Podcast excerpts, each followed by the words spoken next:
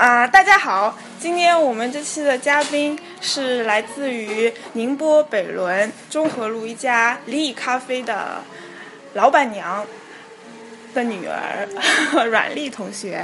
嗯，欢迎阮丽。好，那请你介绍一下你自己以及你现在做这件事情吧。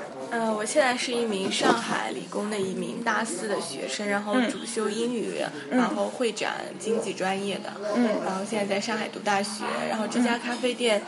就是一开始是我提议的，然后到后来是执行，包括去经营，呃，去劳碌的一些呃琐碎的事情，都是由我妈来经营管理的。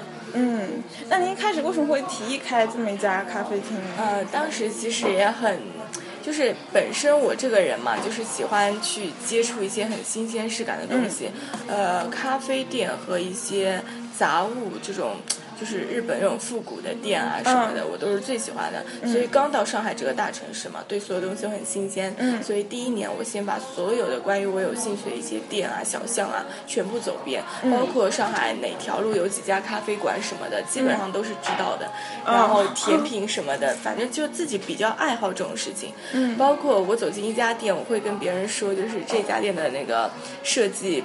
嗯，嗯就是怎么样怎么样，我的那个就是，呃，感觉我关注的点会在那几块方面。哦然后到后来大学大二第二呃第一年，然后我慢慢的开始认识到了一呃有关于这方面的，就是比如说咖啡店的一个经理人啊，或者说怎么样的，嗯就是有机会很巧合的遇见了一个这样的呃类似于老板娘一种经营者。嗯然后他给我提议去看了一家。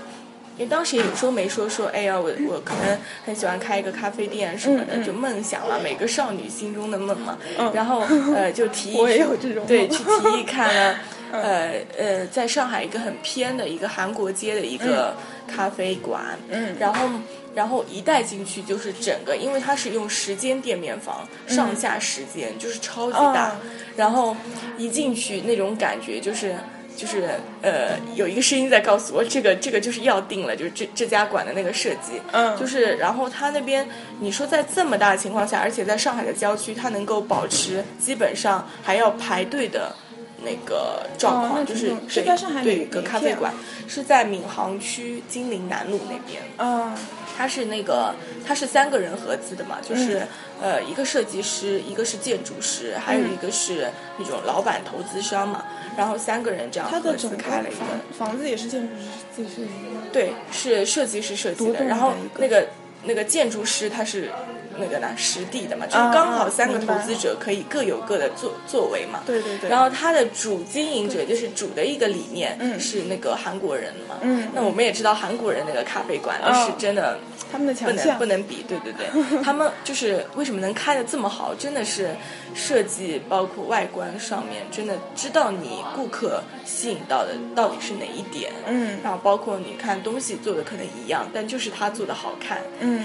然后然后就很又很有机会，就是听他介绍到了那家咖啡馆，然后也亲临去看了，嗯。然后当时就觉得非常好，就感觉也特别棒，因为之前真的没从来没有看到过这样一个风格的，嗯。然后我在想，如果开在呃宁波北仑这边的话，应该就是我们这边的咖啡馆，当时还是以上岛这种为主，对对对。什么金岛这种的，然后就是商业的嘛。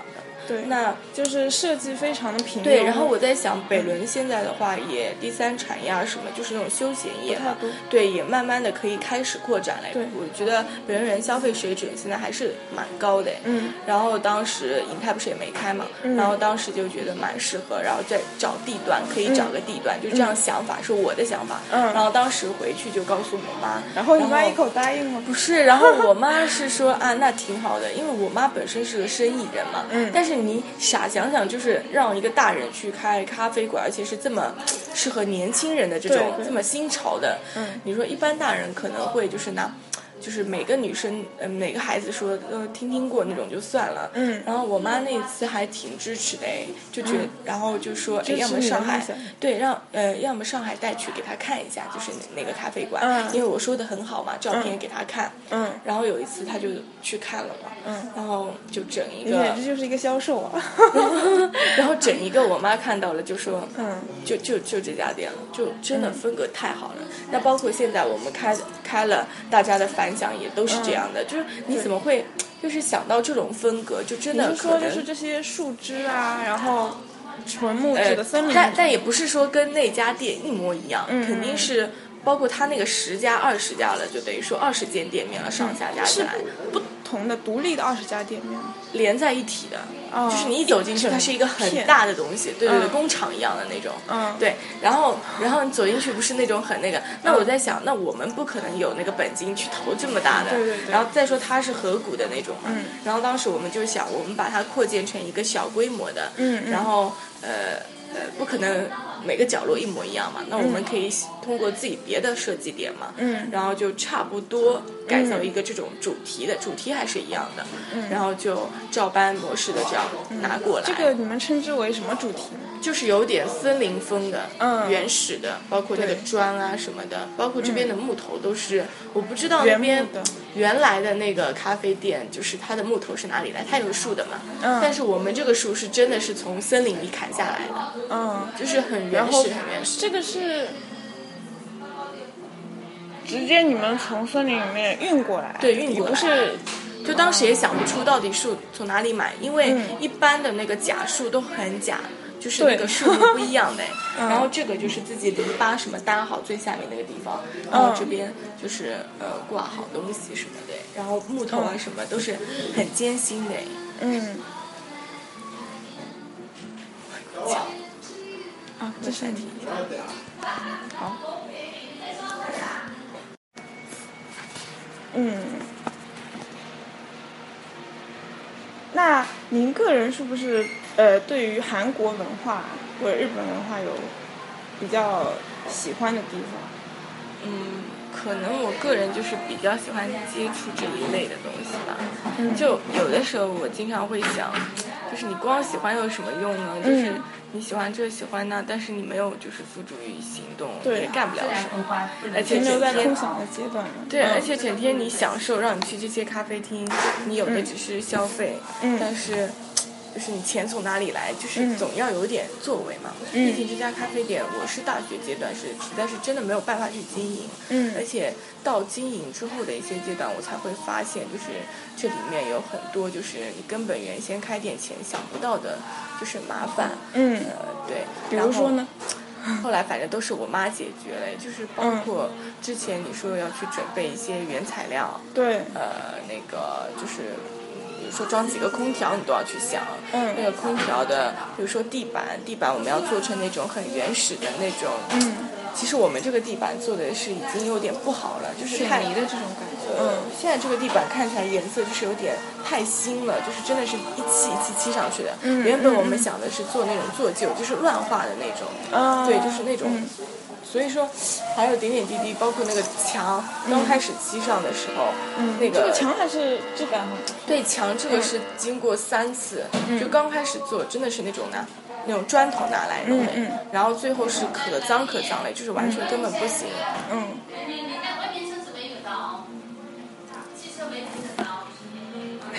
然后，然后后来经过后期的三次加工，真的是，嗯。然后也去借鉴了别人嘛，嗯。然后就再一次去到了那家店，就是上海的，就专门去带着设计师，嗯。然后包括呃设计师后来是上海请的一个嘛，然后他好像是法国那边的，就是、呃延延伸过的那种的，嗯然后就让他画了一个图纸嘛，然后他这边也不会来，因为太麻烦了，所以说就这边又叫了一个设计师，所以花的那个心血还是蛮多的，嗯包括一点一滴桌子怎么摆放，然后包括树放在哪里，嗯呃，还有包括后期进原材料，就是咖啡粉、咖啡什么茶叶，嗯包括第一天开业，就是因为我们微博宣传的非常好嘛，嗯。然后第一天开业就是来了非常多的人，嗯。然后可能当时那个呢，包括店员叫的也不好，都是那种上岛咖啡的，就是根本缺乏经验的那一种，因为他们不知道怎么样去文化理念不一样。对，不知道怎样去经经营这种店，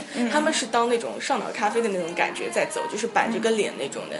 其实刚开始就是 呃很难很难的，就是包括第一天开业人这么多，我们做出来的产品可能就只有咖啡，因为我们还没有很好的准备好嘛。然后发现大家反响都真的很好，让我们想新产品，又在想新产品怎么去弄，那然后找到了宁波的一家呃咖啡俱乐部什么的，然后去学习他帮你们的新产品们。提供一些技术上，就是咖啡技技术上，包括我们呃咖啡进货，包括呢一些咖啡粉什么的，后来都是宁波找到的一家那个公司，然后包括我们到后来，那肯定就找到了。呃，上海的那个好的，我们去看过那个咖啡实体的那个展销会嘛，嗯对，然后就嗯。找、找到了更好的商家嘛，嗯。然后现在一步步走过来，嗯，其中的挫折问我妈比较好，等一下，等你妈稍微空一点，嗯可以问一下。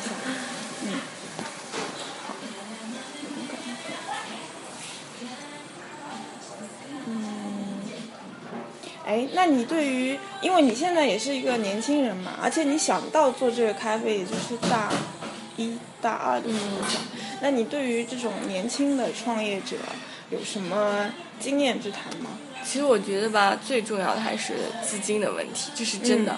嗯嗯，比如说，真的，如果我去经营，不是我妈经营的话，嗯我可能就真的，嗯，你说，嗯，打个比方，他是要本金三十万嘛，嗯那我不可能，我不可能自己拿得出二十万、十、万都不可能的。那你可不可以问你妈借三十？对我，我肯定要问我妈去借了，但是我如果贷款？对我如果问我妈借这么多的话，我自己当主业还是当副业呢？就是自己要想清楚这些问题。嗯但是我发现，就是我身边的朋友去做这种事情、创业什么的，都是朋友跟朋友之间就是合资，这个资比，较多。就顶多你向爸妈借十万，嗯然后每个人向爸妈借十万，嗯然后最后组成的这个这个东西啊。嗯但是我发现现在他们就是，就是缺少的一个点，就还是准备工作吧，就是嗯他们在开店之前，包括选址也好，嗯包括呃设计它整个风格，嗯就你要走什么主题，不要这个也搭一点，那个也搭一点。嗯然后我发现就是朋友有合股开的，嗯都失败了。包括他们有创业合股开女装店、淘宝店什么的，那当然有成功的嘛，也。然后我看到了蛮多失败的例子的你。觉得失败是为什么呢？嗯，就感觉一个嘛是之前没有想好到底是几个人合股。你说本身一个女装店它总共利润有多少？嗯然后你如果四五个人合股，然后又要给模特那个钱，嗯对你说本身对根本就没有赚多少。嗯你如果真的是想赚钱的话，嗯靠这一些你说也弄不来了。嗯我觉得还是得要有一个很好的一个规划吧，就是跟企划书一样的，嗯在开店之前做一个企划书，就是你要把一些该想到的所有的准备工作全部想清楚，嗯包括选址，我觉得选址也蛮重要的。包括我们这家店开了之后，你就好像怎么选到这个地址？这个地址也是当时巧合吧，就刚好这个地方原来是凯旋宫还是金城花园忘记了，嗯就是一个销售中楼嘛，啊然后刚好就是售楼中心对，嗯刚好不是全都售完了嘛，然后那个中心就是要卖掉，嗯刚好这整间房要卖掉，嗯然后就当时也是那个拿借钱啊，或者说找别的投资人啊，然后就买买下来了。嗯呃，当然我们后面呢，就是要租给那个，就是呃租金给那个投资人嘛，嗯就是他花钱，就是先帮我们把这块地买下来了，嗯，但是他们跟你是不一样的个体，不一样的实体是吧？就是他们买的这个房子，然后你们相他相当于房东，然后租给对对对，就是这样这样的。嗯然后呃，就这块地段当时选的也是让别的那个呢咖啡者那个俱乐部的领导啊，嗯或者说经理那种。非常满意。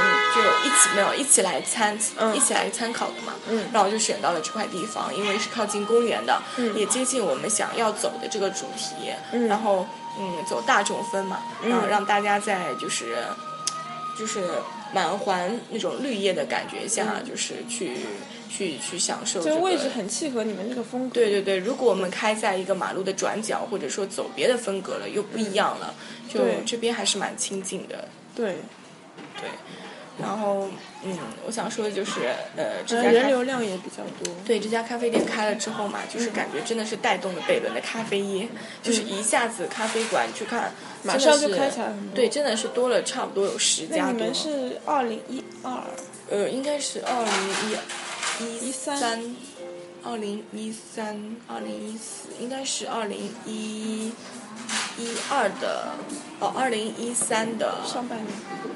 一月份，一一月份一二月啊份开的，对，已经一年了吧，差不多。嗯，对，年多，一年半。对，然后然后我记得二零一一年的时候，在北仑这个地方，甜品店是已经漫步飞的那种。嗯然后呃，随着我们开嘛，就二零一二还到二零一三，就是咖啡业乱开了。嗯就大家可能有些人嘛，就是一开始到我们咖啡馆来，就是意图特别的明确，一看他们就知道是来。就是观察我们店的那个设计风格，嗯然后嗯，包括有很多人有的人，其实喝咖啡就是一个环境。对对对，只是包括很多人来问我们，就是你们是不是连锁店啊？就是嗯加盟吗？嗯或者说，呃或者说就是照搬我们的风格，现在好几家咖啡店都有，嗯在那边我们后来去看过了，都是生意惨淡，就为什么呢？感觉感觉应该是选址的问题，嗯一个是选址的问题，一个是，呃，我觉得还是选址比较重要。嗯总体来说还是选址，呃，一个是选址，还有一个就是经营问题。那如果你们你们相当于是授权他们用你的这些创意啊设计，还是说他们来看了就直接带走了？哦，你说那个别的人吗？对对对那你说也不可能，他们来看，我们跟他说你不要看，那也不可对能。对对对。那跟我们照搬那个韩国品牌的咖啡馆一样的对。，那你们会有什么合作的一些方式吗？嗯没有，还是说只是朋友，然后就也用一下你的呃这个？没有？嗯，你说如果真的想用，也不会跟你说啊，就是直接拍照拍走了嘛。嗯嗯那那包括有些人说加盟什么的，那我们确实当时也想过开连锁的，嗯就当时真的经营这一块还是蛮难的，嗯包括你要去服务员，我觉得现在大多数咖啡店，你像。就当时也想像咖呃，就是星巴克和 Costa 那种，嗯就是那种规模化嘛。嗯然后当时就发现很难，真的很难，就是完全做不到它那种的。其实我觉得北仑可能喝咖啡的人，就是人数是嗯达到一个对，其实也就是打着咖啡的品牌做，就是这种做这种休闲的嗯一个场所嘛，给大家提供一个场所而已嘛。我还记得最开始很小的时候，大家什么小朋友聚会会去比尔奇。啊，是的，现在比尔奇不是都倒闭了？对，哎，有没有倒闭了吗？哦，现在改、改开那个索菲特牛排了。哦，对，还记得小的时候是对那种类型的已经很新潮了。其实小的时候他们家，有那个挂篮，对对对，那个他们家的那个已经很很前卫了。对对对，就到后来，所有的店都是在不断的跟进嘛，他们家还是就处于那个，所以就不行了。到现在就不能够满足现在的那个，后来生意萧条了嘛，嗯，可能现在就改掉了。所以你对年轻人创业的建议就是，首先是呃想好资金的问题，对然后自己是要兼职做还是全职做？你是要跟朋友做还是？对对嗯，那除此之外还有其他的补充吗？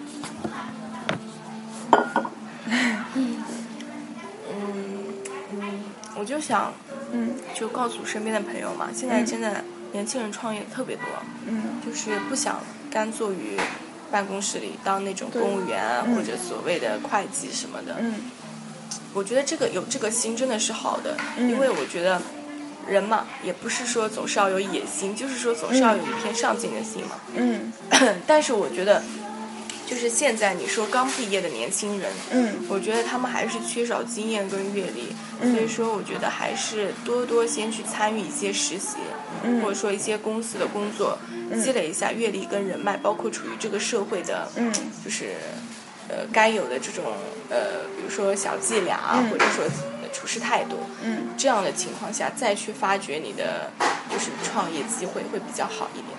嗯，感觉像过来人一样。不是，他们都说我早熟，你知道吗？在在创业的路上，你的确的的的确是过来人。嗯嗯，好，现在来问一个比较有意思的问题：如果你某天早上眼睛睁开醒来，发现你在一个全新的世界里面，周围所有的人你都不认识，你连睡那张床都不认识，然后你呃有手机可以上网的一个手机，然后你有一百块钱，你会干什么？带我想一且想，你你一周之内做的事情会是什么？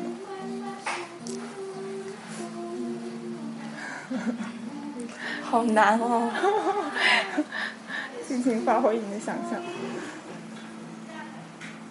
那爸爸妈妈在哪儿？爸爸妈妈也不见啦，只有你一个人。这都不认识的人，对吧？对的。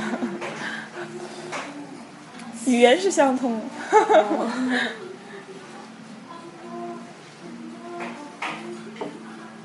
放心，不是心理测验。哦，我就觉得这个问题比较有意思。一百块钱啊，一百块钱能干嘛呢？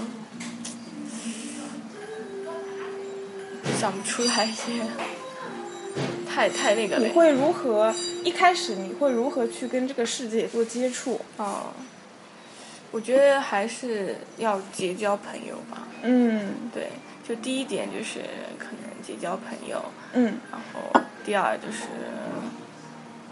找住的地方。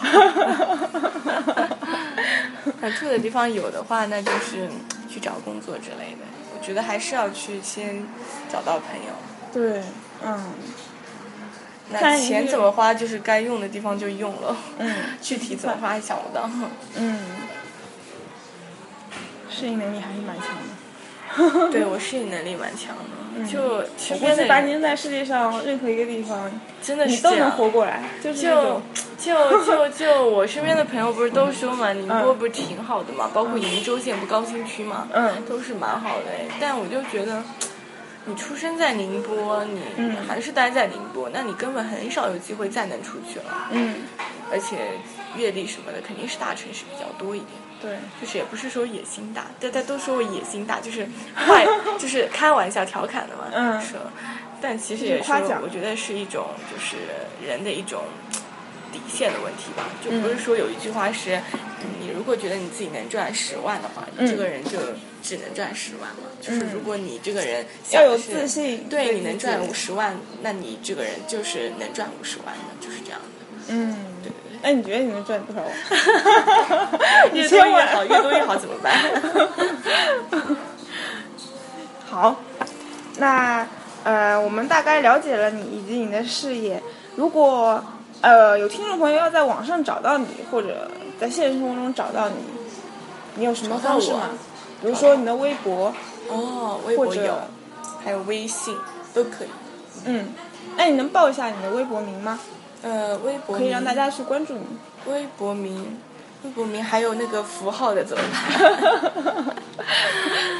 微信吧，好，微信。微信我是我我叫阮丽嘛，嗯。然后微信就是 R U 阮经天的阮，对阮经天的阮。茉莉花的莉，对对对，然后是就是拼音阮阮然后再一个下划线，再 L I 就可以了。再一个 L I，对。阮丽，对对对。